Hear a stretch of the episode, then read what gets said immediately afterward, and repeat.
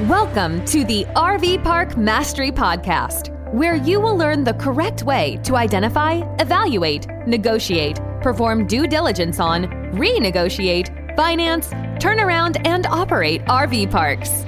And now, here is your host, the fifth largest owner of RV and mobile home parks in the U.S., Frank Rolfe. Three different valuation methods, and only one of them is probably accurate. This is Frank Rolfe with the RV Park Mastery podcast, we're going to be talking about the three elements of an appraisal, how they work, which one's accurate, which ones are not. So you're buying an RV park and you order an appraisal, and the appraiser typically follows three methods to come up with the value. The first one is called the cost approach. So under the cost approach, the appraiser looks at the value of the land and all the improvements that were made, and then he depreciates those down based on their age and condition. So if he's looking at a 100 space RV park and he says, well, this land costs $10,000 an acre, and let's assume the property is on 10 acres. So he'd say, well, there's $100,000 of land. And then he'd say, but the improvements, that's going to be about $6,000 a space. So 600,000 there. So now you're up to $700,000. And then he says, but the park, you know, it's like 30 years old. So I'm going to knock that down and I'm going to say it's worth about $450,000. Okay. Well, that's his cost approach. So that's one method. What's the next method? Now he's going to do comparable sale. He's going to do the sales comparison approach. So in this example, what he does is he looks at all the other RV parks that have sold around there and he tries to look and figure out how much they sell for, sold for per lot. And then he will allocate that price to yours. So if he says, well, I looked at a lot of different RV parks and it looks to me like they've been selling for about $10,000 a space. So let's see on this hundred space. Well, that'd be about a million dollars. All right. So you're at four or five hundred thousand dollars on uh, the cost to build it, and you are at, let's say in this case, a million dollars based on comparable sales. So where does that mean? Where are you at now? Well, so far, you know, you've kind of got your worst case, which is going to be the cost to build it, less depreciation, because that doesn't take into account such items as the value of the permit or goodwill or the business itself. And then the next approach, well, that's going to tell you what the other one sold for, but you know, you don't really know if those other sales were accurate or not. So basically you fall into the final chapter, and that's the income capitalization approach. Now, in this method, what they'll do is they'll look at the revenue and they'll look at the expenses and they'll try and figure out how much money the RV park makes, and then they'll apply a cap rate to that. Now, which of those three methods do you imagine is the most accurate? The cost of building the RV park, less depreciation, the cost or the comparables of other sales or the income approach. And hopefully you said the income approach. That's the winner. Yes, you're exactly correct. That to me would be the winner. That's the most important one because you're buying this as an investment. If you overlay this to other types of assets, let's say you're looking at a, a classic car. You could have somebody who put way too much money in building that classic car, bringing that old you know, uh, Chevrolet SS Coupe back to life. So that method's kind of not really accurate. And then you could have comparable sales, but other people buying that same collector car, they might have been out of their minds when they made those auction purchases. So that isn't really accurate. What's really accurate in our industry is it's all about the income. That's why we're in the income property business, thank heavens. We're not land speculators. We're not speculating on collector cars in an auction we're buying this RV park because at the end of the day, we wanted to hit certain levels of income. We're trying to get what's called the cash on cash return on our down payment.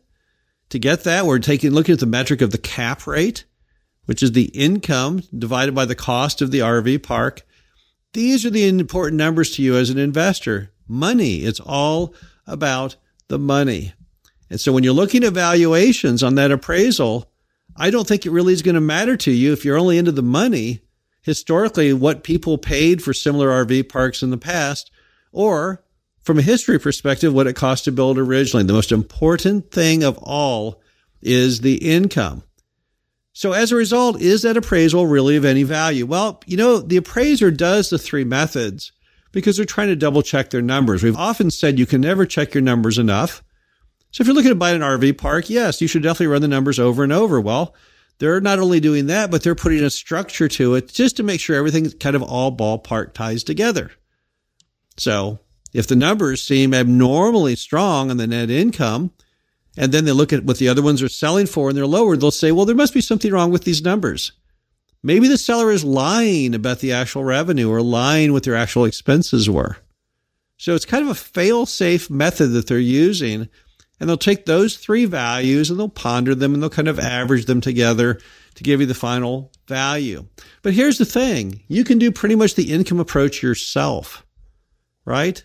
If you follow the correct guidelines, you can figure out how much revenue you have and how much cost you have and what your net income is.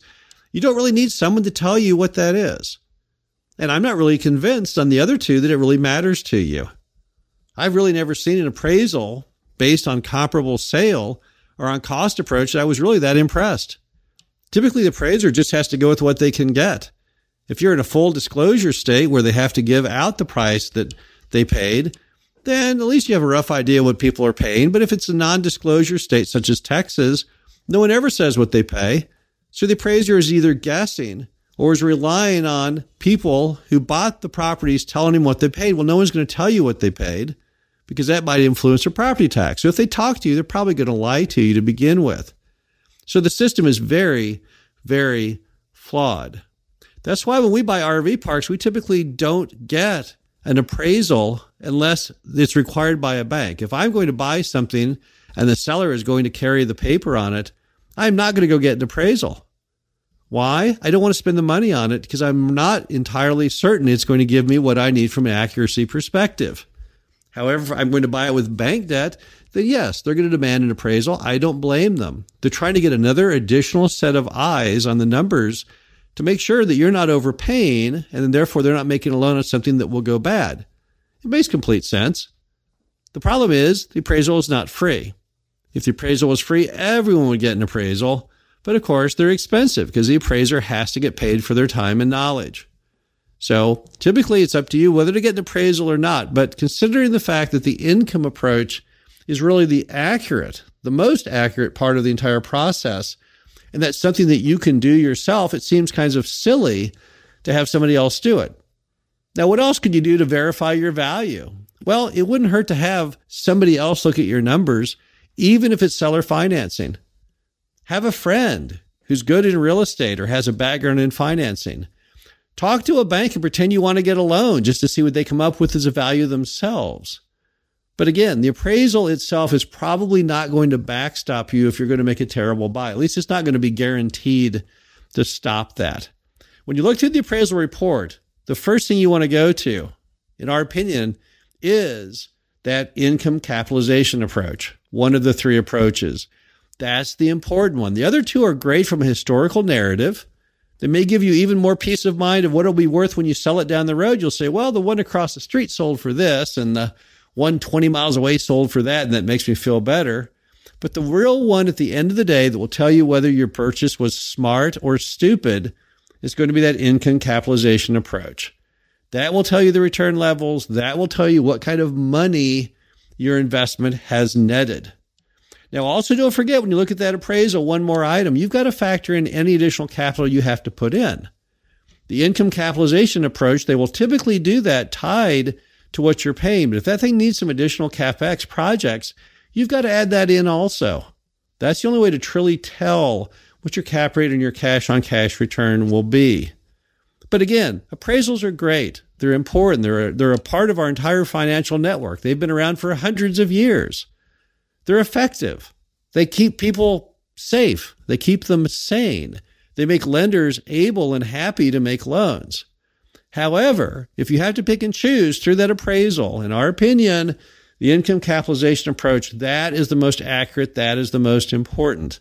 And the good news is if you're buying a property that does not require an appraisal, if the seller is financing the property, you don't need to have an appraisal necessarily because the one of those three options that you are fully vested and prepared to make a valuation opinion on is, in fact, the income capitalization approach. This is Frank Rolfe, the RV Park Mastery podcast series. Hope you enjoyed this. Talk to you again soon. Thank you for listening to the RV Park Mastery Podcast. Be sure to visit us at www.rvparkmastery.com, where you can learn the correct way to identify, evaluate, negotiate, perform due diligence on, renegotiate, finance, turn around, and operate in RV parks.